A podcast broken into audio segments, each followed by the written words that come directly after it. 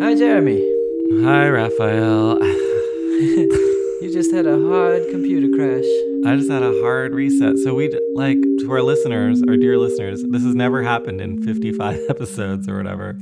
Uh, we had like my computer crashed mid recording, and I have to say I was really pleased with what we were recording. I actually really like. We only have We your side of the somewhere. conversation. Yeah, we were getting yeah. somewhere. What were we, ah, we were talking about. I don't even We, know we where started. to start. We started on Snapchat, but maybe we can skip that part because who cares? I don't know. I've Yeah. like I like that part, but Okay. basically we we were. T- I mean, we were talking. We wanted Maybe to talk about summarize fame. it. Like you were talking about how, how you asked young people, "Can you teach me Snapchat?" And they were like, "Uh, I gotta reinstall it. It's kind of boring. This app."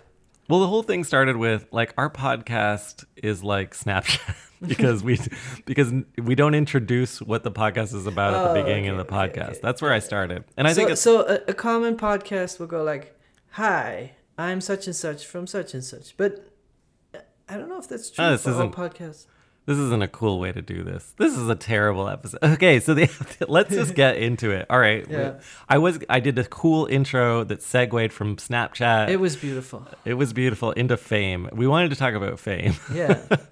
and we were just talking about Andy Warhol, and we were talking about um, obviously his famous quotes. And I don't know why I'm, I'm not going to do a whole summary version of this podcast. It's a, No, no. So But- we can just start somewhere else and end up at Warhol. Yeah, we can yeah we can start somewhere else. I do But, uh, think it's worth we, talking what about. What we can talk about, uh, maybe because this is art and technology podcast, and and the time we came up and uh, the allure of online recognition and get finding an audience. Yeah, I mean, so I've always called myself a famous new media artist, and uh, you said don't explain the joke, but I will explain that like it was a little bit. Of, it was a response to um, a you know a promise. You know, the internet came along. Every it, it promised that everyone could be famous, right? Well, I felt that very strongly from the beginning. I- felt that the the art world is full of gatekeepers, and uh, my sense of humor was not appreciated. That was clear. That I- I Mhm. was not part of what you're supposed to do. Right. And then the internet came along, and uh, I always said, I, I'm on the same screen as Coca Cola and the Guggenheim, so the exact same, uh, exact same real estate, and so the Mhm. exact same opportunity. Yeah. And and that feels different now when you can buy viewers and you can have professional teams to do social media and all that stuff. But it's still kind of true that people prefer to follow individuals than to follow institutions. So Yeah. So what I found interesting though is to like trace uh, fame historically. So if we go back to um, the let's talk about the Andy Warhol quote that we were referring to in our first version of this podcast, which is that you know Andy Warhol is most probably the most famous pop artist, and the, mo- the most famous quote attributed to Andy Warhol that also kind of makes him famous is um, this quote of "In the future, everyone will be famous for 15 minutes." Right? Andy Warhol and, actually. and, and to put it in context, all his work, like, even him as a teenager, he adored movie stars. He collected signed uh, photos of, of movie stars, and he just wanted to be famous. And he was very open about that. Like, I think most artists would never say, especially then, they're like, "No, I'm I'm just gonna show you the inner depth of, of my soul, and I don't care about fame, and I'm I'm very genuine." right. And and he always said, "All I want is to be famous." Uh, His work was about movie stars and hanging out with movie stars. Right. And so, Yeah. but it's a very vulnerable thing to say, "I want to be famous," because you might not be. I mean, there are a few other artists that uh, you know you could mention, but yeah, there's general introspection and alcoholism that was like and like depression that ran through the art world. I mentioned, I think you know that um, Duchamp no, what, what I mean is, like- is is before Warhol. yeah, uh, of course, they wanted to be well known uh, uh, by the right people, but they didn't want to be famous like a movie star. mm, I see what you're saying. Yeah, so he's the first artist that Except wanted Da- to. Dali, that's different. Yeah. In Canada, it's funny. We had a, a prime minister around the same time. And I wonder, you know, because when the podcast quit, I was trying to make a point about this time when Warhol came up as well.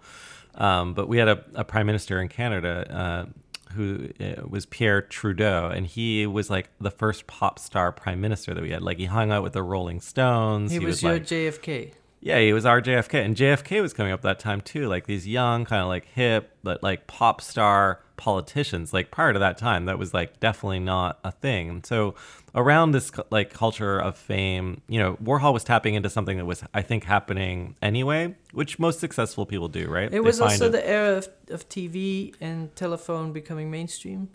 Yeah, yeah. And so there was a TV in every home, and people like Marshall McLuhan were saying we now have a global village, right? There's a TV in every home, and we're able to all share collective And now, we, experience. and now we have millions of global villages that hate each other. yeah, that's right. Yeah, now we have global uh, war and genocide.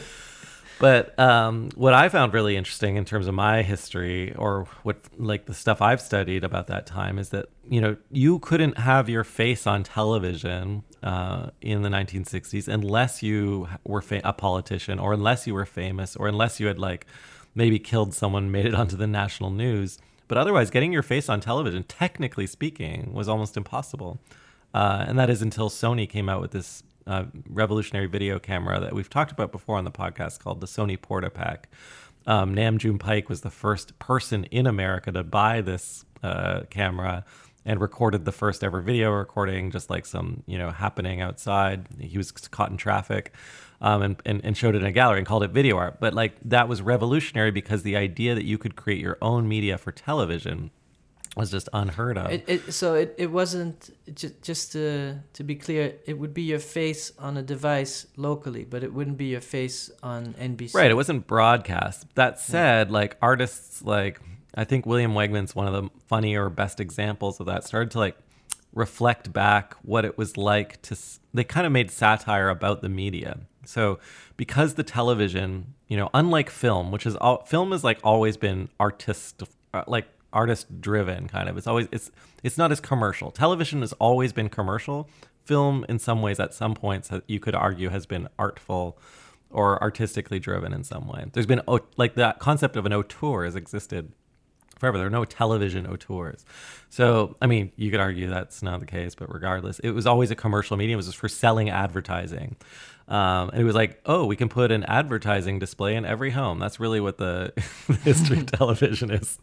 And so when artists got a hold of it, like William Wegman's a really interesting one to look at because he like he made these in his studio these little almost like ads um, as artworks with his dog, and he would play with the language of advertisement, but in a very personal way. And so this idea of recombining one's personality and persona with the capital culture of television with the commercial so the commercial aspects of TV in his work is really raw and fresh and it's exciting to look at at that time because it's the first time people could actually make fun they could talk back to TV on TV Yeah. um, even if no one else saw it like you said the- like I want to intersect a little bit, uh, inject a little more art, but mhm. um, I think any artist in the history of time, uh, the architect who got to design the pyramids and the sphinxes and whoever, they had to make a name for themselves. Mhm. Uh, so it's almost like if you want to make a painting, you need a canvas. But if you wanted it, that painting to be seen, it, it, the artist persona and creating a mystique and fame and all these things seem very shallow, but they're a survival mechanism.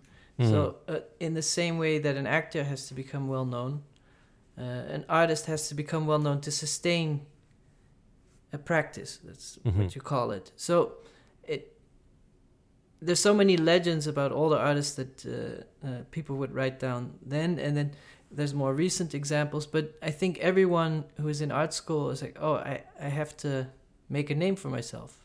Okay, so yeah, let's go back to fundamentals on this before we get into my historical trajectory.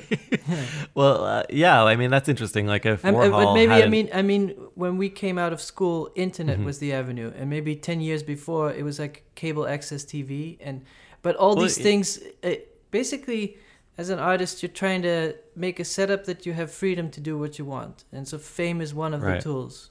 Well, for me, the internet, like the reflection I had on it, though, was like very similar to William Wegman, which is like even as I was just starting to make, I was making video for the internet. The internet was already becoming a commercial, primarily a commercial medium, even though it it was actually it's interesting because it was packaged and sold originally as like a way to allow everyone to have the means of production, right? Everyone, Yeah, it was like kind everyone, of utopian cyberpunk. Yeah, Yeah. it's like now we can all get together, you know, in a place without commerce. The same way people now are like, oh, Bitcoin's gonna make everything better. Yeah, but you can't help but reflect today on the commercial aspects of the internet. Is there even- anything commercial on the internet? Everything about the internet's commercial. There is no non-commercial. Are I mean, there is, of course, there's on the open source. Y- Yeah, It's your- I Uh, haven't met them. I'm terrible at detecting your deadpan every That's my secret. That's your secret, yeah. Um, well, some people argue though it's impossible to displace um, the internet giants now. That that was a very limited window um, where several companies and people became The same super way rich. it's, it's with oil or any major industry. Yeah. It's like big infrastructure. yeah, there was a massive disruption, and that doesn't happen. That only happens, you know, once in a in a generation, and that and that happened, and people seized on it, and you know, those people got wealthy very quickly. But it's very hard to do that again or now. Or they buy you up. Yeah. Yeah, or those companies buy your company. Yeah. Yeah. Um, but one of the companies that has been successful that we we started the first version of this podcast recording was Snapchat, but they're not so successful anymore. But they they got successful by by intention, kind of putting their middle finger up at the media. By the being you know- different. yeah, by being different. They said like, you know what, we're not going to follow your rules. We're gonna, and if you don't understand our app, we're you're not our customer. You're not. We're not for you. We're for people who don't want it the way it is. That we're, is an, you know, we're for it's an interesting point when you make a platform and in software, uh, it's really hard to be a niche product in software and, and sustain a business. And maybe that's the same point I'm making about artists is that you you Mhm. need the fame, you need the momentum and the users to keep the product going because it, I don't know why, but there's this thing in in software Growth, yeah. that you just have to be big. It, Well, you yeah. there's a few the- examples of like Mac developers that have made Mhm. like the, the the company Panic that makes Transmit, and they've existed. Yeah, for- Cabel Sasser, he's a friend of mine. They've existed for decades, and it's not a huge Microsoft-sized company, but they Mhm. just keep going. They were one of my first my first jobs was designing interfaces for that company actually. Yeah. For the original um, audio player that they had to compete against iTunes. Anyway, but uh, that the, I can give you the answer to that question. The reason is because of venture capital. Uh, you have to show a certain rate of growth to attract the venture capital, and then the venture capitalist. Every venture capital fund has a limited time span, no longer than ten years, and they need to show a return on investment during that period. Yeah, but and but they you, usually you require. Yeah. But you would think, okay, that's the strategy if you want to make uh, bazillions. But you could also be like, you just interrupted me as I was giving the secret. Keep going. You could It- also. no, you could also, yeah, go ahead. Well, I just want to tell people because, like, maybe they don't know this that because venture capital firms invest in like a bunch of different startups and there's a high rate of failure, they need the ones that succeed. They have to push growth because they need the ones to succeed to supersede 40% growth. You know, like, and so because that way they can cover all their losses on the failed startups. And so they they'll invest in a startup even if it's the wrong thing to do. To, they'll like push them to grow at that rate, even if it's the wrong thing, because when it's right, it covers all the losses, and that and that's what's created the culture that we. but but I think if you start an app and like you'll hear about like oh Twitter's doing so bad and they still have Mm-hmm. what I don't know 400 million users or whatever. yeah, if you're like okay we're we're a niche app and we're going to be very happy with 500,000 users, but somehow in software it's all or nothing. yeah, but That's very forget, different from art. all, what I think is interesting is all those applications, including Snapchat, Twitter, Facebook, they're all leveraging Andy Warhol's original insight that Oh, everyone yeah. will have 15 minutes of fame, and Yeah, it's the it's it's the prompt. They all sell the same They sell the, the, same hearts. aspiration. Yeah. Yeah. And so, what you know, of course, the joke is like, and I, I again, I said, I say that this can't be attributed to me. I heard someone else say this, but Andy Warhol said we'd all want 15 minutes of fame. He just w- didn't know we'd want it every day. Um, Yeah. But we all pick up. What's the first thing we Every do in the minute. morning? Yeah, yeah. Yeah, yeah. Maybe the cycles are getting shorter. It's like every 15 minutes you want your 15 minutes of fame. so it's like Yeah. just continuous. Um, Well, there was just uh, Sean Parker, the investor in, in Facebook and uh, early investor, and he's like, "Oh, this is terrible." well, is it terrible careful. though? the yeah, uh, no, but uh, uh, I don't know if it's terrible, but it seems that all the people who make these platforms Mhm. are not people. Uh, maybe it's the same with TV. Like Madonna wouldn't let her kids watch TV. Okay, here's yeah, but here's the thing that's terrible because I I started out in in YouTube in the YouTube world and like if you make if you have more than ten thousand views, uh, then you get access to like being paid for your YouTube videos, right? I don't know if you've noticed, but I, it's hard to watch YouTube anymore because you get like continuous ads. Of course, you can buy their YouTube Red you can product. install and not have ad blocker and then it's fine.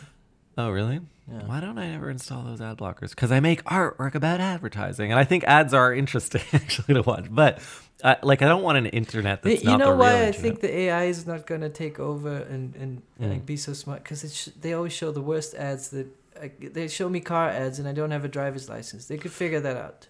Well, did you you saw like there was like a I think it was James Bridle wrote a Medium post this week about um, this like all this content that's being produced for children on YouTube that uses algorithms to produce the content, but like it's pretty creepy. Like they're swapping heads on dogs and cats and stuff, and it like they put it in the kids YouTube Yeah.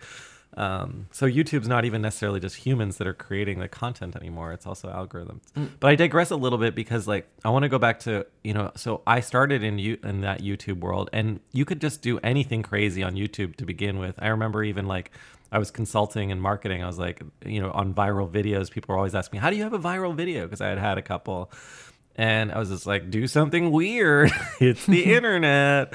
Uh, There's not much going on there. there's not much going on yet. Not everyone's not everyone has a broadband connection, um, and so like you could kind of get famous. I remember I had a video before I was on YouTube, a video like on my website that was like reblogged on like all those big sites like Boing Boing and all those, and I can remember the feeling of being recognized out in the street for the first time when people were like, "Oh, you're that guy," and it was like world's strongest nerd uh, was the headline like they had definitely taken my video and recontextualized it as like a diss but e- regardless the feeling of being recognized kind of blew me away But I, th- I think part of why that feeling is interesting and why you care about it is because you can be like, oh, people are so vain and they just want likes and they collect likes and Mhm. but it really fame gives you access to things that you don't have without the fame. And there's many different kinds of fame. There's academic fame there's institutional fame but it, it basically once you your name goes out then all of a sudden more people want to work with you. So of course you're going to be happy with, yeah, if if more people are going to work with you and you can spread your ideas more well i mean the initial feeling is like one of validation like oh i did something that other people appreciate and if like i yeah, would you know but I think maybe there's a you're- deeper survival instinct that you know as an artist Mm. that if if you want to continue as an artist, you need people to work with you. You need people who show your work and who validate it. And and it, it's like when you get good reviews on Amazon for your product, then people start to trust it. So you need more people to you you can't go around saying I'm great. You need other people to say no, no, no, this is great.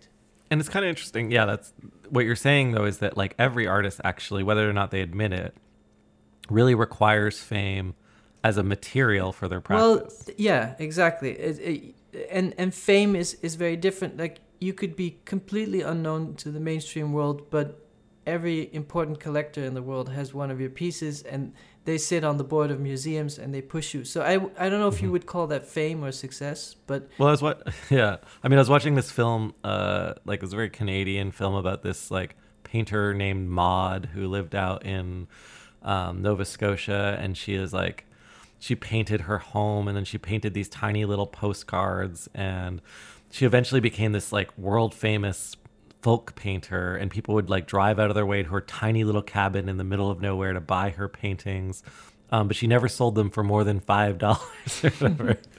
and it's you know the spirit of her painting, and she was she had this like crippling arthritis, and you know so it was like the art the altruist artist. You know, the altruist artist who's famous was is like the pinnacle thing. Like they just were so devoted to their craft. She it was never about the fame for her. It was almost like to be famous has to never be about the the fame. And that's what's interesting about Andy Warhol because it was fa- about the fame from the very beginning, right? Yeah, And if you I- look at if I- you look at contemporary people like Kim Kardashian, it's always been about the fame, right? The idea of being famous as material. Andy Warhol kind of coined that, and now that's just like a Well, yeah, popular kind yeah. of consciousness thing. it it seems like before the idea of fame was like get really good at something and then you'll be known for that and then people will pay you to do what you love. That's yeah, but now it's more like well just get famous and then figure out what you want to sell right, exactly. Like so, first order of business, we're gonna get famous, yeah, and then well you do the And I sex think- uh, tape and then well, it's interesting too that's because what made musicians. Kardashian famous right What? And What was Paris it? Hilton, the that, sex, the sex tape. that was part of a maybe a strategy or something. Yeah, because it worked for Paris Hilton, and then You know what's really interesting about that that I'm just reflecting on? We haven't got to that point of the podcast. I'm just going to take us there that right now there's a lot of press around men who are famous taking advantage of women. Um, Louis C.K. being like the most disturbing one this week. Um, but what's interesting is what you just referred to were women who were like utilizing the sex tape as a way of like creating um, cultural kind of importance for themselves. It was almost like a, like turning it upside down a little bit. yeah, it's Uh, like adding know. jet fuel to the attention economy. Right. Yeah. Actually, like, because I never really thought of those as like feminist acts in a way. I could be totally off and wrong on this, and our listeners can definitely send me hate mail. But I wonder if it's like a feminist act of empowerment to become famous for creating, for releasing your own sex tape. Hmm. Hmm. Hmm. Something Yeah, like consider. like with, with Hulk Hogan, it was the opposite. They released his sex tape, and then he, he was basically out of out of work. But then he sued them, and then Peter Thiel. Right. they- man, we live in a that was the crazy world. Gawker Media scandal. Yeah, yeah, yeah. Yeah. Well, it does seem like we live Like- in a world now where famous people are like. Well, we can say that fame is, is a crazy currency, and it, it's it's electric. Like it can jump any direction uh, without your control. Like it, like So- like you said, like the the same kind of. It's not the same event, but the the a sex tape for Hulk Hogan or a sex tape for Kim Kardashian are two very different things. hmm And there are different kinds of fame that uh, you know I, I'm thinking about. Like I was just asking, you know, I here's a question for you. Like, do you think compared to 1960, are there more famous people or less famous people? And are they given that there are they were once like from four television networks or five film studios, but now it's like 500,000 YouTube channels. Hard, yeah, and, it's hard to know.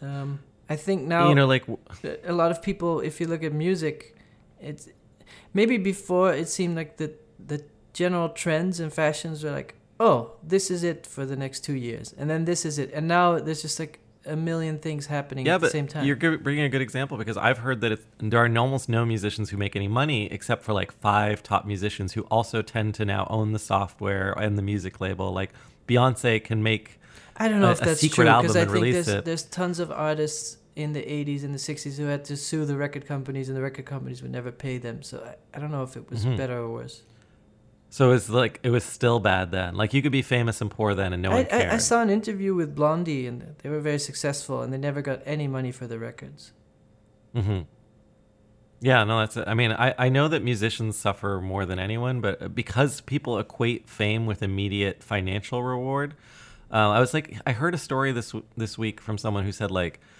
It was it was a sad story about Corey Haim or something applying for like a job at MTV, and Who's Corey and, like then he did, he was like a like a film star like teen heartthrob. Was he the You one from the Goonies? Um, yeah, he's from like all, like a bunch of anyway, like, famous person. He became like youth actor, got, down on his luck, Yeah. drugs, and so on and so forth. Then he like had to But apply the- for a regular job. I think he had a TV show, The Two Coreys, and it was about them trying to get back in the game. Right, right. But it, I mean, it's a pretty like. I guess I just bring it up is it's like a, there's a pretty common um, kind of narrative or trope of like fame and then um, like decline to the lowest level and then People um, love like, that story. They love that story. Yeah, I think with art, like for a while, the big thing was like uh, collectors were just buying to flip, and it was going to destroy all these young artists. And then there were people who peaked too early, and then That's interesting. Okay, let's Yeah. talk about that for a little bit. Um, this podcast and this we're Well, in this transition point yeah. where we're trying to figure things out for our listeners. But that is one interesting thing to talk about, which is like I've heard very many times as an artist that one of the worst things that you can invite early in your career is too much fame and attention Well, for a particular kind of work. it, it but it's a bit in the in the beginning of your career, you don't have a lot of leverage. So it, I saw an interview with Mike Judge when he was making Beavis and Butthead, and um, MTV basically gave him a really bad deal. And in retrospect, like he didn't own the rights to the merchandising and etc. Uh, he was on Howard Stern, so he's always Howard Stern is always asking a lot about financial details, and hmm it, so basically he got a bad deal but the show was very successful and so looking back he's like yeah I mean, that's Beavis and Butthead was such a big invention. You don't invent stuff like that every day. So they really, you know, that's your Beatles period. It's like, and you should get the fruits of that. And he's like, yeah, I could have been a real hard ass negotiating at that time, but then they would have just taken another animation show. So it's kind of a shit if you do, shit if you don't. Because you And- didn't have a And reputation. yeah. so my point is, if if this curse of like a young artist peaking too young, what's better, not peaking at all or peaking for a brief moment and rebound bounding? And it's it's it's it's so hard to you can't A B test. Sure, but the stereotype we all know, or maybe we don't know, I'll just repeat it, is like it's usually the painter, right? And it's like painter has show of dot paintings, market goes crazy for dot paintings, buys them, you know, up in at a record level. Gallerist says, make more dot paintings so that we can continue to pay the rent. Uh, you know, young artist says, of course I'll make what you know, but I want to make this other more creative work. Gallerist is like, I don't care what you want to make, just keep making the thing that people like. Well, Next also year, sometimes peop- it's the artist, uh, him or herself, who's like, "Oh, I love this, but I want to buy a house upstate, so I'm gonna make some more." Sure, sure. And then like next year, dot paintings are tired and out of fashion because it was just a trend. Um, Yeah, and but it wasn't but my point is maybe that it's it's very hard to know, uh, in retrospect, like what was the good or bad decision.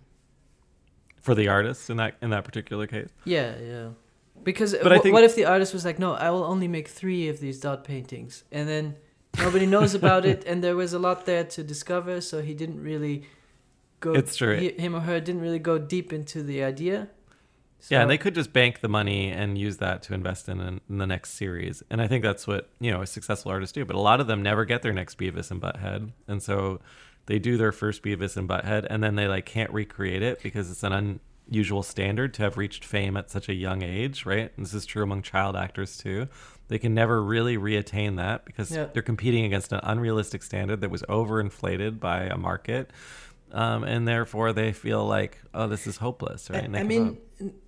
one of the core problems is that so so fame is is helping you as your material it, the same way you need uh, paintbrushes or you need more RAM in your computer. You also Mhm. need some fame to keep going. yeah. But uh, once you start to focus too much on the fame, I, I saw a documentary on Basquiat, and he was so focused on being famous. Also, the Mhm. whole graffiti thing is all about getting your name out. Literally, you're just scribbling That's your name politi- everywhere to get to get I think That's a really good point, though. And it's an interesting example in relationship with what I was saying about getting your face on TV, which is like, you know, graffiti was the f- first act of self advertising in the face of like rampant advertising, like billboards and Yeah. posters up around cities. It's like, fuck you, I'm going to write my name on top of your Yeah. advertisement you paid for. Yeah, and so Basquiat was like, "Oh, I, I want to show with the best gallery," and then the best gallery didn't want him because uh, he, uh, Castelli Gallery was getting kind of old. He he represented a lot of minimal artists and pop artists, and it was the most respected gallerist. And he's Mhm. like, "Oh, I can't deal with another young artist. It's too much at my age." So he was very depressed, and um, I don't know. I can't remember how he died. Probably drugs, but what, basket? yeah, Yeah, it was drug overdose. yeah.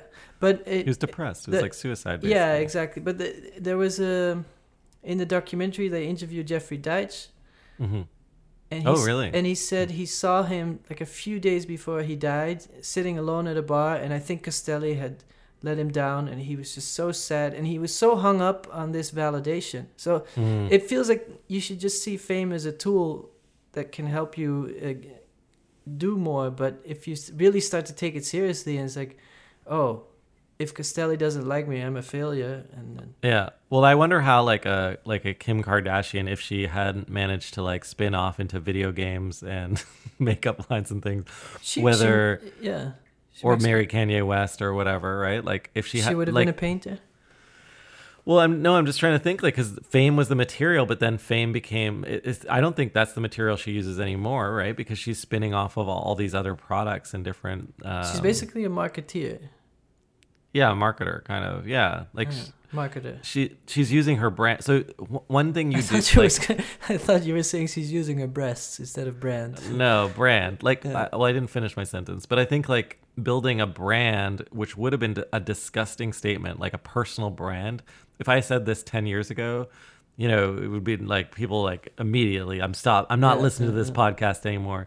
But now it's considered like it's pretty standard. It's funny because I was like helping someone at work recently, and I'm like, I'm just like pulling all this brand stuff off the shelf because I kn- I was talking to them and you know trying to understand what they were trying you know what what what the, what's driving them? You know why are you here? Why do you want to work here? You know and a lot of brand exercises actually help you do this. I would encourage our listeners to like just give this a chance. Like basically like in a way the like evolution of brands is like superior to the to a lot of the ways psychological development we've even given ourselves right? So we've given more privilege and nurture we've nurtured brands and products more than we've nurtured our own humanity Well, also because so- humans are very complex. So if, if you love sneakers and you're like, oh, I like the red one with the blue laces. Yeah. Oh, there's a new one. It's pink with gold laces. I like that. It's a lot simpler than uh, keeping up with people.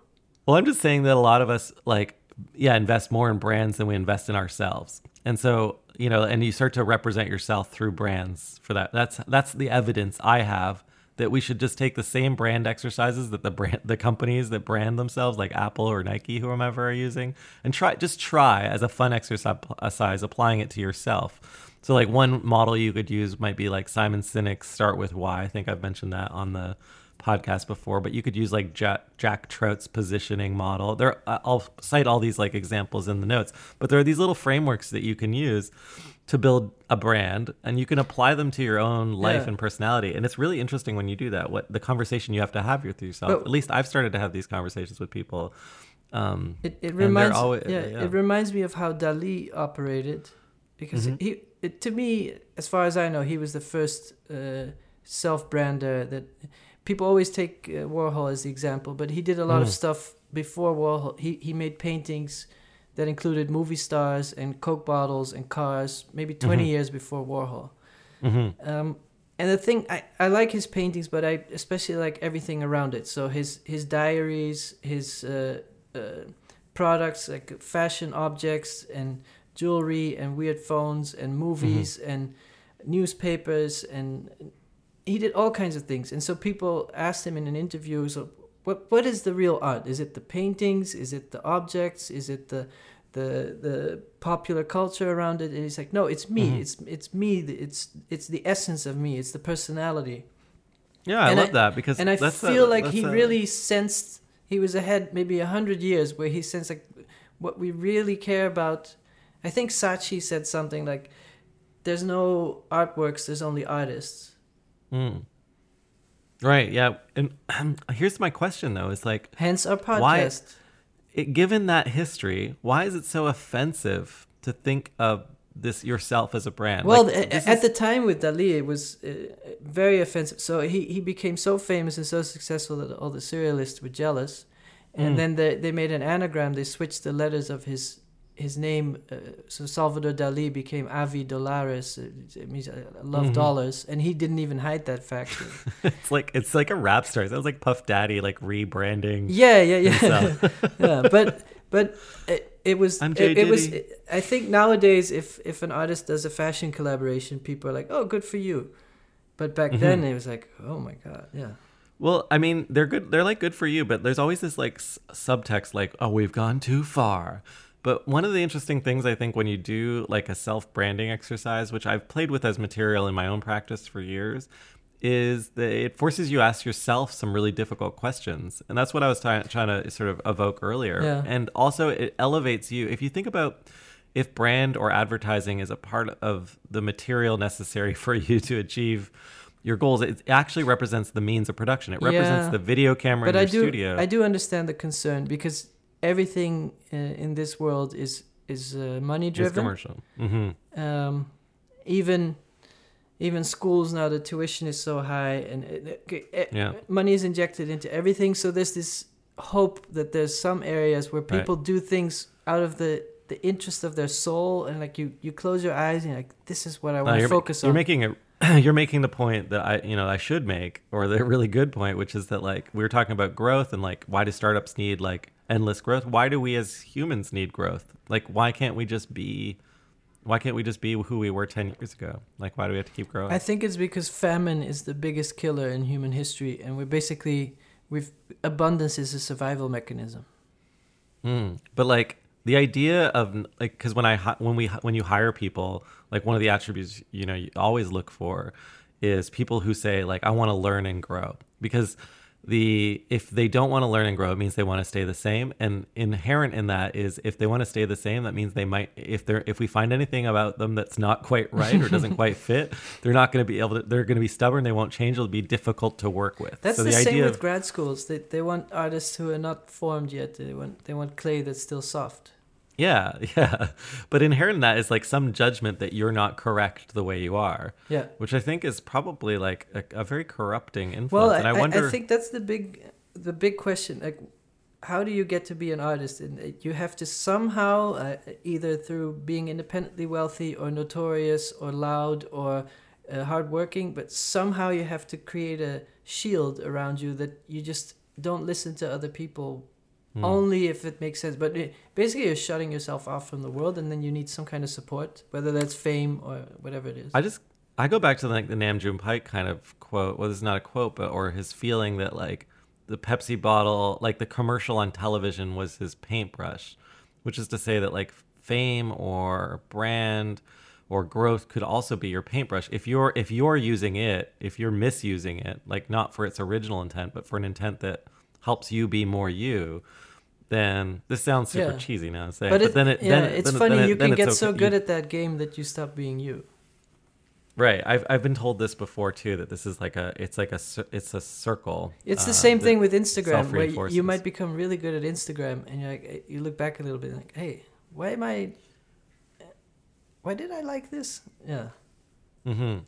And I think do you I mean do you ever feel guilty for the fame that you have versus the quality of your work? Like so cuz out of the gate Rafaël Rozendaal, you know, you put something new out into the world and you're going to get more attention for it than someone who might be doing something better who's just starting out. Like just because you've done a whole bunch of other things. Mm-hmm. I don't know though. Like, if if I look at, uh, um, for example, that uh, that VR project by Jeff Koons, it got Mhm. a, a bunch Oh, of press releases, but I don't think in general people are excited about that work. They don't think it's such a good work. And Maybe if he makes a really good sculpt. So I think no matter how famous you are, Like the acute video VR platform work that you did, Yeah. just a stupid balloon dog in a yeah, park. yeah, yeah. basically. It, it, and Oh no, no, it wasn't that. It was uh the ballerina dancing around. It was terrible though. It's like Yeah, yeah, yeah. So that got a Yeah. lot of press, but I don't think it caught on. So you you can't push a a dud. Mhm.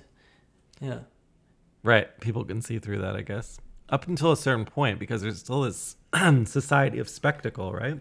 Yeah. We're still looking for because the famous person is the greatest spectacle, right? It's the anthropomorphization of like it's it's the performance of fame and spectacle Yeah, that, we're, that a- we're drawn to. It's an and, and in- abstraction of love. Like, and we also like seeing the decline of that those people too right like as soon as you you they get up there we want to bring them back down well, all the tabloid magazines always feature pe- the worst pictures of stars to see. Like, oh, look, they look terrible on Sunday morning, Mhm. just like you. but are is there any artists i mean there, i guess there are artist examples of that damien hirst probably being one of the more famous ones where his, after his he made market the- crashed. yeah his hasn't it crashed It i mean has, he, yeah. he- yeah and then and he tried to buy back some of his work to i, I assume to stabilize the market almost like a, he was like a Yeah. company buying back stock um, but that was like after he made like a the most expensive artwork ever made. It was It'd be just funny about if the how board expensive fires him like the way Apple fired Steve Jobs. Yeah, yeah, yeah. Oh, sorry, dude, you're out. He's crestfallen. Yeah. Damien Hirst. Yeah. Um, I think it's interesting though but because uh, it, it, the question like whether you feel guilty for a position of Mm. privilege is uh, no i don't well because it's built on the attention of others. I don't, I guess it's like um, no but it, i see it this way mhm. um i social media is is good and it's terrible at the same time but there's a lot of people that i want to keep up with that i don't see so often uh, friends that i've made through Mm. the years and some of them are artists and Mhm. i love seeing what they're up to so if they show me a shot from their studio or the opening of their show i really enjoy keeping up that way and okay. If if instagram didn't exist and i would have to wait for them to be famous enough to be an Artforum right. and a lot of my friends i wouldn't be able to keep up with what they're doing so for me Mhm. it's it's a very efficient vehicle and there's the downside is this envy machine where people always post way too nice versions of their life and that can be a bit depressing. But the,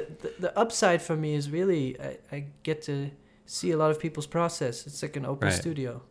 Right. I mean, it is a beautiful thing uh, when you think about it. Like, uh, even though I call myself a famous new media artist, I'm by far like less famous than most than like by margins of you know a ridiculous amount. And I I've been saying it since I no one knew who I was. Um, but like the thing that's always been wonderful for me or the reason i started doing that in the first place was or one of the reasons was that like the internet did promise that everyone could be famous. You do often feel famous if there are even just 10 people that you can hang out with online because they're not from your immediate context. And Yeah. this is like one of the descriptions of fame that i think like goes all the way back to like you know, whenever time, like the night Cary Grant in the 1950s, receiving like a note from an anonymous stranger who admires the work that you do, does even if it was just one person in the world, it's almost like. I feel like I'm Oprah now, and I'm like, if you could do one thing for your fellow human, it's like send someone you, always admire from remind me of afar send someone you admire from afar a, a love note or a letter of appreciation because we don't often appreciate each other but it is a great feeling Well, and, and, and this idea of guilt, like that you're on a higher platform or something, Mm-hmm. um, I think people still discovering, love discovering new stuff and unknown stuff. That's a very special feeling. But I guess my uh, and I often start my artist talks this way, is that I believe that everyone has a right to feel famous. You know what I'm saying? To feel appreciated.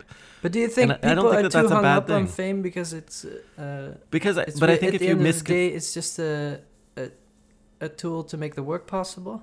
Well, if separate fame from financial reward, eh, which is the truth for most artists, and what you end up with is feeling appreciated. And Yeah. because you're donating so much of your time, I don't see anything wrong with people saying like, "Hey, I deserve." You know, I'm important. I deserve to feel appreciated, and I appreciate others. Throw me and some that's likes. like a, yeah. Yeah, throw me some likes. Like, what's wrong? Like, why not?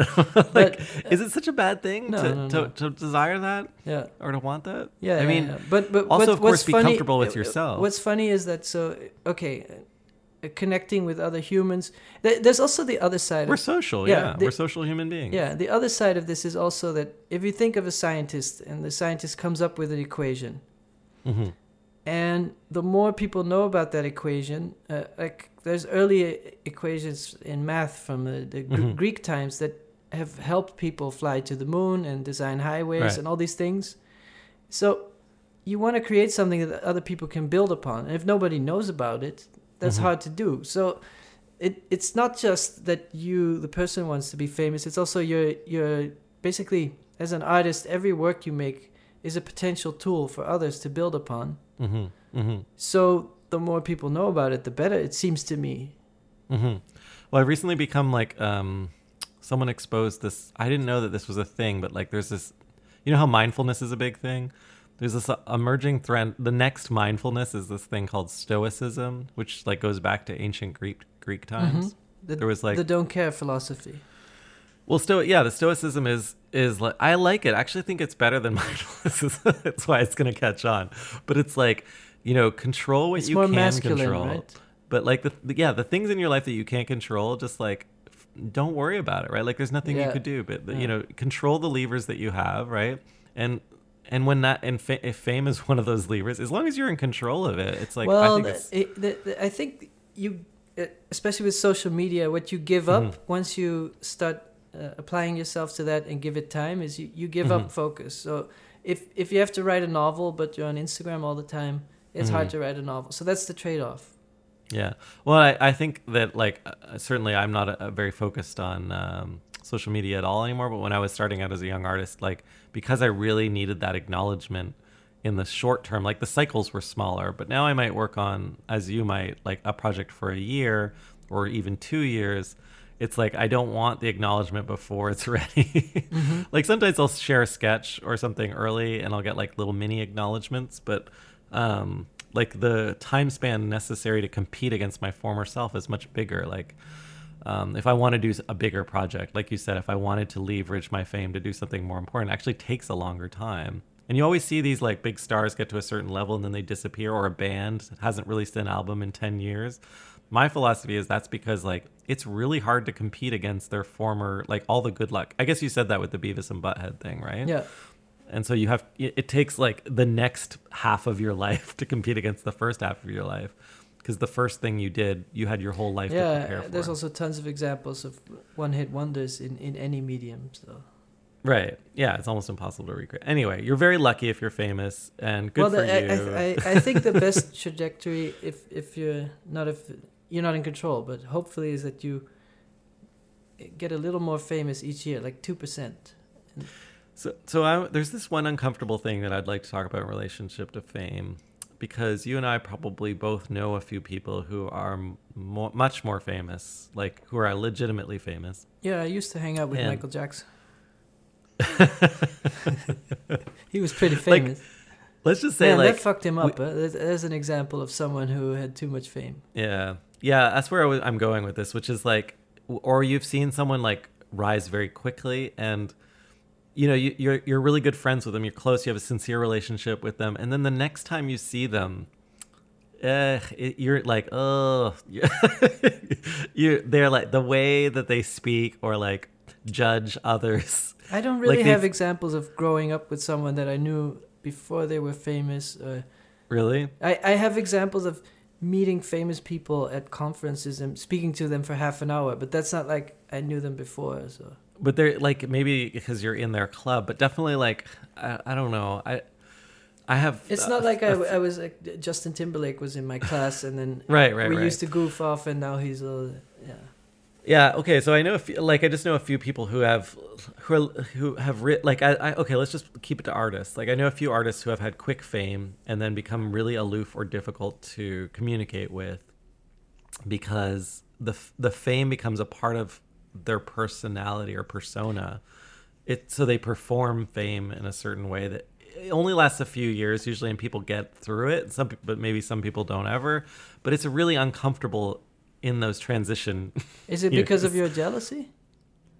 No, I'm not jealous at all in that context. I, I here I'm just saying I've had a few encounters where I'm like, oh, you know, I feel, or maybe you're right. Maybe it's on me. Maybe I feel judged because I, you know, I'm not as successful. I, I read like this that. book, and uh, one of the side effects of, of fame is that you uh, you don't have to entertain other people or be savvy or say funny things. So uh, famous Mhm. people can sit next to you and just kind of be quiet, and you'll feel obliged to be uh, the most amazing version of you and come up with cool things to say, and they can just look at you like, hmm, Yeah, maybe that's what I'm feeling. yeah. You feel this But I- pressure uh, to be amazing.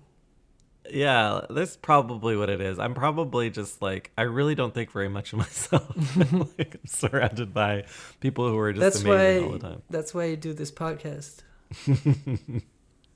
anyway um yeah I, I- well i guess what i'm saying is like i've you know in the I, we did mention it earlier in the podcast some people get famous there's a certain power and privilege that comes with that that allows them to do things outside of social norms or mores Yeah, but there's there's, they- there's a very positive.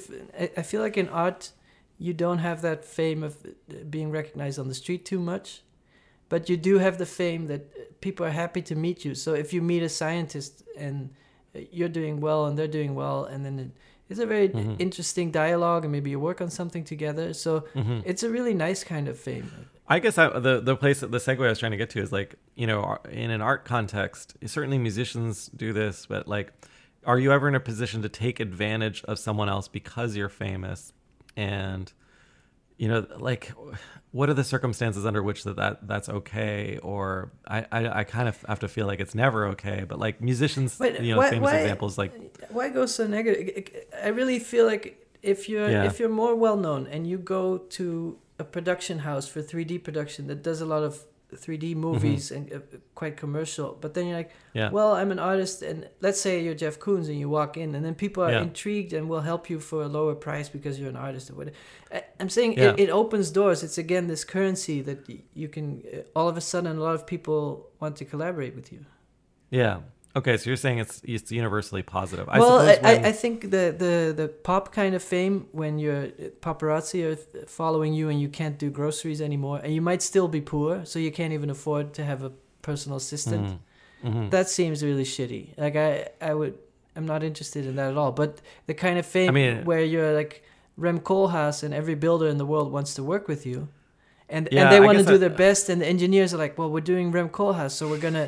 I know this idea is crazy, but let's just give it all we've got.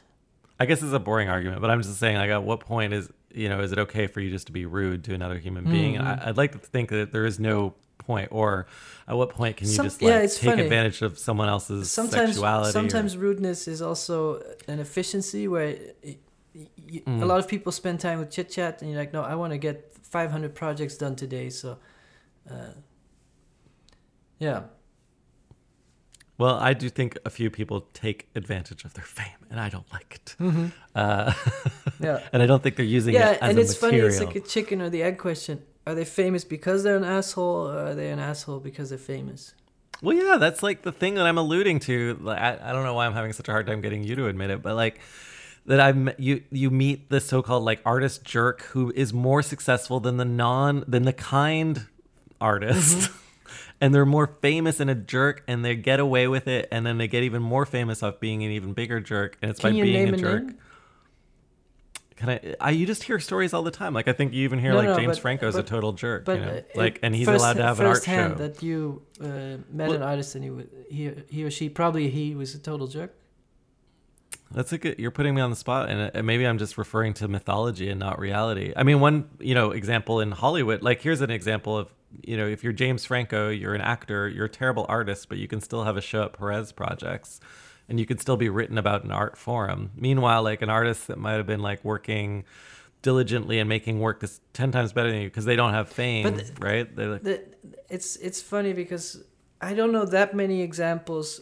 There's many degrees of fame, but I don't know that many exam- examples of artists who've made amazing work for a decade and Mhm. who have not been able to Right. sustain their practice. Like who really right, right, right, right. Yeah, maybe if you're doing a very different medium, a, a difficult medium, if it's Well, certainly social practice and conceptual Yeah. practice. Those artists are not going to be making very much money from their work. yeah, but they'll still have this this currency within their peers that a lot of people want to work with them. So the performers are happy to work for a lower Mhm. rate. I I- just don't know that many examples. Of, I know examples of really shitty work getting famous, Mhm. but I don't know examples of amazing work not getting any recognition. hmm I guess I'm just trying to paint a picture of, you know, so do we live in a world, if there's a good point here, where there are a billion or five billion famous people, or do we still live in a world in which there are five famous people and everyone else is basically just working for those people? Um, yeah, I, I mean, the way I see it is, um, if if you look at restaurants, for example, what are the most famous restaurants? Is McDonald's, Burger King. People hate those now, so th- that's kind of changed. Um, and and, and if I look at social media, I don't follow celebrities because it's um, Well, because I'm thinking Like it- startups, you know, the idea was of startup culture was like, oh, there'll be a it's liberating I and democratizing. no, there'll be there'll be thousands of companies No, that no. all disrupt all of the big players. But no, there's five big players again, it- like the same patterns yeah, yeah, repeat. Yeah, So there's different categories. So if I look at restaurants, the big players are winning and the, those distributors. But what I'm interested in is is small, uh, interesting uh, family-owned businesses and uh, and with music also. I like the more obscure the better. And Right. it's it's really fun to discover something that uh, very few people know. But as you And said, there's really- few, there's there's uh, uh, the, the big players are making most of the money, but that's not what I'm interested in. And and I don't know with Yeah, yeah, with- the- yeah. I, I've talked about this guy Bo Burlingham before on the show. He has this like book about great like companies that are tiny and sustainable and don't try and attract billions of people, right? Like there's a certain level at which it no longer makes sense and the Mm-hmm. quality isn't good and you're actually taking advantage of people. You're no longer actually serving a customer. And I think the same is true for startups that grow too fast and eventually like the growth is not growth that's yeah, sustainable yeah. growth. What, what's and- like a niche software that you use that it's not so huge, but you enjoy it very much? Um, like that's super niche, like or or like kind of niche. Kind of like not on the scale of Microsoft, but like a, a cool uh, uh, Like, OpenGL tool. people- uh, Oh, okay, yeah, yeah. I've had like a lot of little things like that, like even written by artists. Like Kyle McDonald wrote something called FaceOSC Yeah. that I use all the time. and then and then you probably you're much happier paying that for that software than paying for mainstream software. well, he made that free, you know. Yeah. like, But then you're like, do you have a tip research. jar? Yeah. Yeah, yeah. Yeah, yeah. I guess so that's the, the, the, the, other side of fame is that it's really fun to discover things that are not famous. Yeah, yeah. Well, this is also like a, another good point, which is like you know I knew them before they were famous is the common like kind of uh, fallback line, as if knowing something before it's famous is of greater value. Well, that's what the once everyone knows VCs are about trying to do. They're trying to discover things before they're famous. But I guess my point earlier is that like in a world in which there are five billion famous people, we're all discovering each other before we're famous. Yeah. And that like I love that image. I, I I love the idea of like it not being about all these big things, but being about smaller clusters of people who care about one another. It's it's really That's the kind yeah. of point I've been trying to make the whole episode. Maybe the not doing a very good something job. we haven't addressed yet is the, the zeitgeist, and that there's this collective consciousness that sometimes something will come up. You're like, oh, I remember. Uh, I've always been a big fan of Nirvana, and then I would read interviews. Who did Kurt Cobain like? And he he liked this and he liked that. He was into the Melvins and early White Mhm. Zombie, and then he was really into Daniel Johnston. He was Mhm. this outsider, weird singer and I started listening to it, and then it just popped up everywhere. So there was something in the ether telling me to listen to that, and then Mhm. he played in my city the the next month or something, and everybody's Ah. like, "Oh, have you heard Daniel Johnston?" I know it's amazing. so it's it's it's not even famous, but it was just in the ether, and it just popped up. Well, there was that movie about um, that musician. I it's so sad. I've already forgotten his name again. That he was like famous in South Africa. I'll put it in the show notes. But no one knew him in Chicago, and he was like a homeless. Per- no, he was in Detroit. He's homeless in Detroit, and meanwhile he was like world famous Mm-hmm. in South Africa. And the reason was, um, some for some reason his his records in took off in South Africa, but he didn't know about it. His record company didn't know about it, or someone anyway through some miracle they have he, they, they all they in africa they thought he was dead but he was a part of their like culture and their like the na- national identity and he was just like um working as like a plumber or construction worker in detroit and he was like he, he couldn't afford heating for his home and then one day people found out he wasn't dead by some someone connected the dots and you're like wait a second he's not dead and then he goes to south africa and he's he, he plays his first concert there that he's played in like 20 years to like 100,000 people or something ridiculous, right? And he's like, for you know, he's been famous without knowing it for his whole life, Yeah. and he's like in his 60s Those documentaries 70s are very heartwarming. It's incredible, but like that's an incredible like Yeah. ah, it, that, that that it also does get to a good point, which is like you know if you're famous and you don't know it, it's like you're you're it's almost like the most wonderful thing in the world because Yeah. you've just given the world this gift and you've asked for nothing in return. I mean, the poor guy though, he was like you know kind of he still wasn't famous by the way back in America after this happened Yeah. after these like so he would like go back to his poor life in construction in detroit and then every summer he might like go take off to africa to do a tour There's there's a documentary about the Ramones. Y- Yeah. You know who the Ramones are? yeah of course yeah, well, famous punk band well, so famous, but at the time they felt like total losers because they thought they were the new Rolling Stones. So, so they Mm. were thinking in, in that scale. So right th- there were no indie artists and small labels when they started. and i would think ju- of the ramones today as better than the rolling yeah, stones but back then it, it was either Rolling Stones or nothing, and there were no indie Mhm. labels. right Uh, so the the idea of punk success and like being famous in the punk indie world just didn't exist. So they just felt like a failure. They never hit the Billboard 100. Mm, And right uh, at the end of the their me- documentary, the measurements Yeah. were wrong right yeah, like yeah, yeah. the- and at the end of the documentary, he's like, "Yeah, anyone else would have been so happy with what we had, but they were just Mhm. completely miserable their whole career." right well i mean of course like ian curtis was miserable for being famous too right Yeah, he and and then it's also he would have been miserable otherwise, like if it's true he was he was he was he had had a, a chemical a- problem. Yeah. chemical issue yeah well i don't know if there's much more to say except um I, my my good point is still like this idea of like i think I the like the stoicism idea where you're like, okay, um, I need to get the word out. I need people to know about this, but I'm not gonna think of whether What happens, whether yeah. whether this curator or that curator likes me. That that means that my work is good or bad. That's that's it Yeah. like maybe you're famous in tokyo and you don't even know it and that's fine Like, you know like just let it happen Yeah. right Um, but if you care about the work that you're doing and you believe in it, and maybe you've branded yourself even, you've done a branding exercise, and maybe people don't like your brand. I don't know. Maybe they will in ten years because fashions change. Um, but that's outside your control. If you're enjoying it, right? Like if it, whatever's inside your control, like and so if you get famous, I think enjoy that fame. If you, there's a small group of people who really appreciate don't, don't feel guilty. Do, don't feel bad about it. Yeah, don't feel guilty. I, I, want to do an great. episode about guilt because it, it, comes up a lot. Oh, we should. Yeah, like uh, no, it's true. Yeah, there's guilt is a, is a really, yeah, that's a great one for artists too.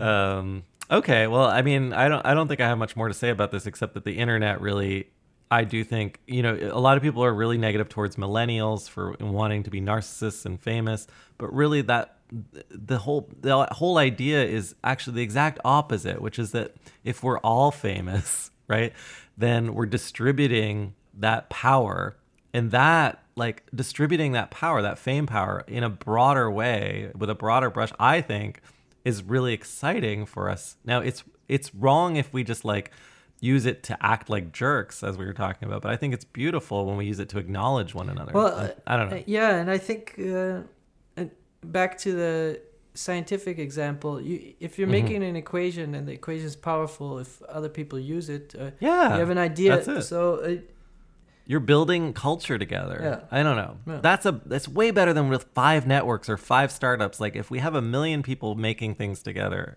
and we're all acknowledging it, I just think that's like open sources well, people are famous I like, in I like their the non-commercial license. So yeah. Well, you know what's funny actually if you're I don't know if any of our listeners are uh, probably there are a few who are like part of open source projects on any of those projects or if you're on like forums there's always someone who's famous even on the project or in the forum right it's like such and such personality Influencer. And yeah, that's right. They're famous for their influence or they're famous for like standing out, for being different, right? Usually, either for a contribution of great value, and sometimes that contribution of great value is being strange. or being difficult or whatever, but it, they make things more colorful. I think. I, I don't know. Yeah, I, I, think even in a small community. Well, that's like, the other thing.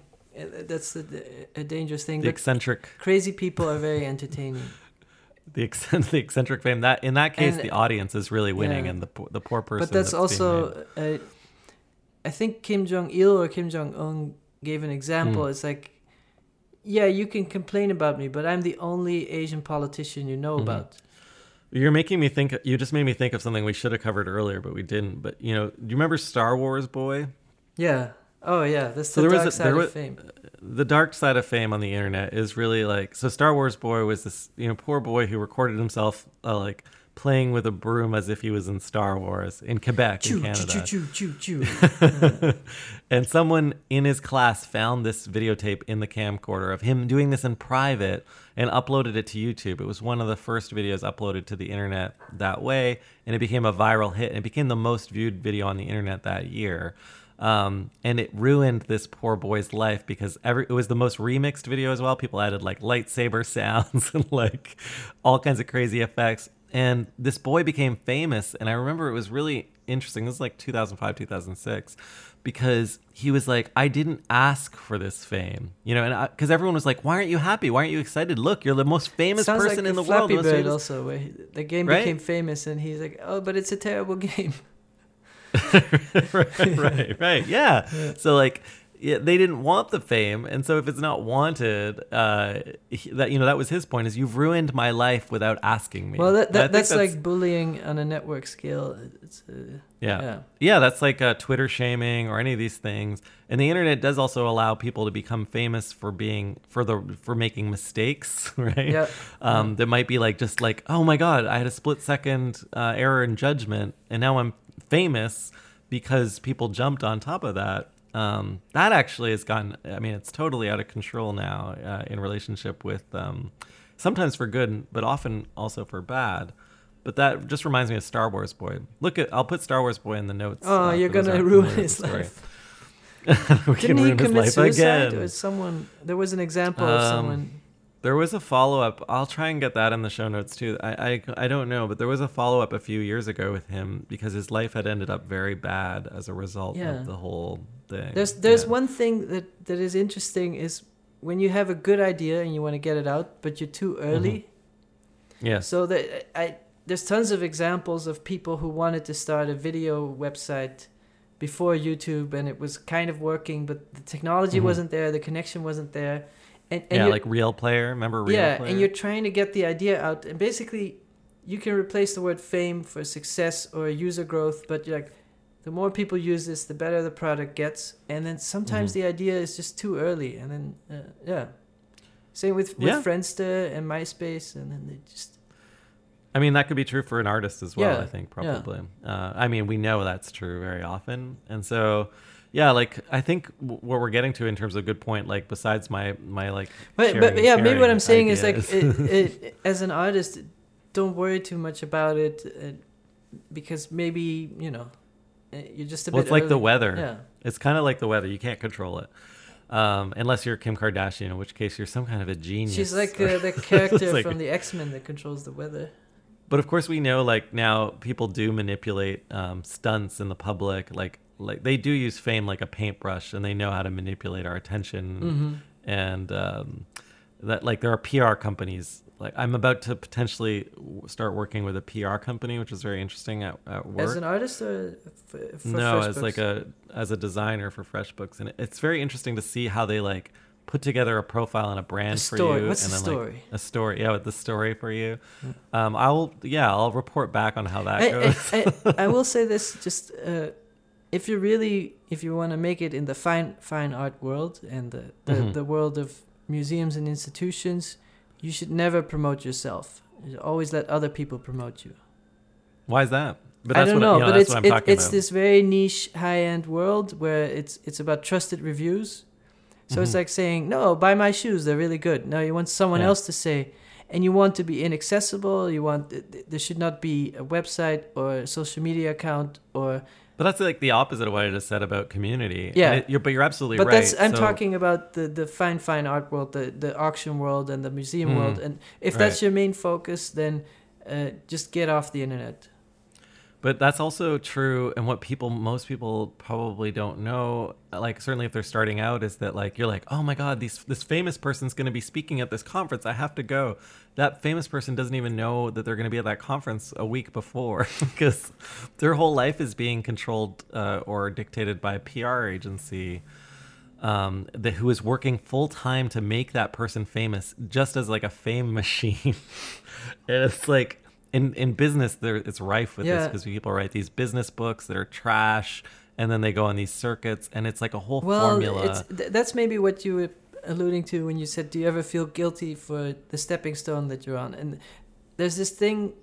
Uh, I always notice that success is exponential. So you do your first exhibition, and the walls are kind of terrible, and the ceiling is ugly, and you have to photograph it yourself, but you're not that good of a photographer, so the picture's not that great. Then someone sees the exhibition, is like, "Oh, come to my space. It's a little bit nicer, and we have a photographer." And so Mhm. the photographer takes a better picture, and it looks a little bit better. And then the next show, uh, but let's get a publicist involved. And every time you, you add steps, it's it's this uh, exponential curve. And so, for someone who's four years behind you, it looks like, oh, how Yeah. would I ever get there? But it's not that many right. steps. People also will say like, I don't know how you have time. Well, the thing is, I you have a staff. Yeah. The the other thing, the other thing You multiply your I- I- time by the uh, by people. Yeah, I know a few people who are showing at the in the top tier, the the bigger galleries and the Mhm. the bigger biennials, all this stuff. And there's there's this fear that comes with success because you've you've made a, a great exhibition Mhm. and there was great reviews and it, everybody saw it and then that narrative that you talk about like a person flying high and crashing people love that so the next show every every critic is like oh how can i tear this apart yeah, yeah. You're definitely setting so it's a yourself scary up as a position yeah Yeah, yeah. All right. Well, I think that that's probably enough on fame for today. it can be a depressing and a Well, uplifting yeah. topic. It, it's. I think it's a little both. I'm not a cynic about it. I'm also not like. I just see it Totally as a tool. naive. But yeah. But and, and when Yeah. are we uh, bringing the mugs into the world? Oh yes, uh, Rafaël, uh, dear listeners, wants you to be able to drink from a good point mug. I guess. I, the I think it's just cool for romantic- meetings when you. You're sipping Oh, your cup, it- and then uh, someone see. says It's a something, branding and you, you point at the cup. And you're like, yeah, good point. yeah, that's right. I would thought it was like more like for winter, we're all drinking hot beverages. You know, maybe we're well, listening it, to the it's podcast. art. You can sit- interpret it any way you like. you know, you're cuddled in a blanket with it's a couple. They both got good point mugs. One by Jeremy, one by and, Rafaël. and the relationship tears falls apart. You're like, yeah, good point. No, no, it brings you closer together. Good point, and, baby. you know, the, the the hearth of the fireplace, and you're thinking, "Wow, good point." Good point. Not only uh, does it enrich my life, it also um, brings me closer to my uh, to my loved ones. Yeah, Anyway, yeah. It's, it, it'll be a What- what do you call it? A stocking stuffer. Like, uh, yeah. Yeah. So speaking of loved ones, so we'll try and get some mugs up on the site. Stay tuned on Twitter. Um, speaking of loved ones, we have a, a field recording um, from your loved one. Yeah, my better half. What is it? It's Let's tell us a uh, her name is Christina Latina. Um, What is it? Her name is Christina. uh, she's my wife, uh, uh, my partner, whatever you want to call it. And uh, she kind of has a celebrity name. It's funny when you Google her. If you search on Ah, Google yeah. image, uh, Christina Aguilera is also known as Christina Latina. So Why is that? Because she's Latina. she's not even. I don't know. yeah. Okay. But uh, Why did Christina call herself that? oh, it's her last name. Oh, right, Yeah. right, right, Her right. parents named her with the rhyming first name and last name. Right, right. But It's not because she's she's not a yeah. Anyway, keep going. yeah, uh, so she works at a design company, and they had this uh, paper cutter. It's like a sort of CNC machine for uh, regular paper, and she recorded the sound, and it sounds kind of musical. It's uh, it's funny. Mm. Yeah, it does sounds like uh, race cars or something to me. It actually, it doesn't. but- i if if I hadn't told you, I don't think you would have guessed what it was. Mm. Well, we spoiled it for the listeners, but take a listen to the paper being cut, and please keep sending in your field Yeah. recordings, and also we have a bunch. your so advert- if we haven't uh, played your field recording yet, it will come. We just have a, a lot of good submissions right now. So it's yeah, we're missing have. advertisements. If there's an ad that you want to run, like you want to promote something, now's the time. Maybe it's Yeah. maybe it's a ways out. Maybe that maybe we can get the buzz going early. newrafael.com slash book buy my book okay okay oh wow, plugs! wow, that's new. Whoa. okay, I get it. The game has Yeah. changed. All so right. let's listen to right. the paper cutter and uh, see you all next week Thanks so much. Bye. Love you. Bye.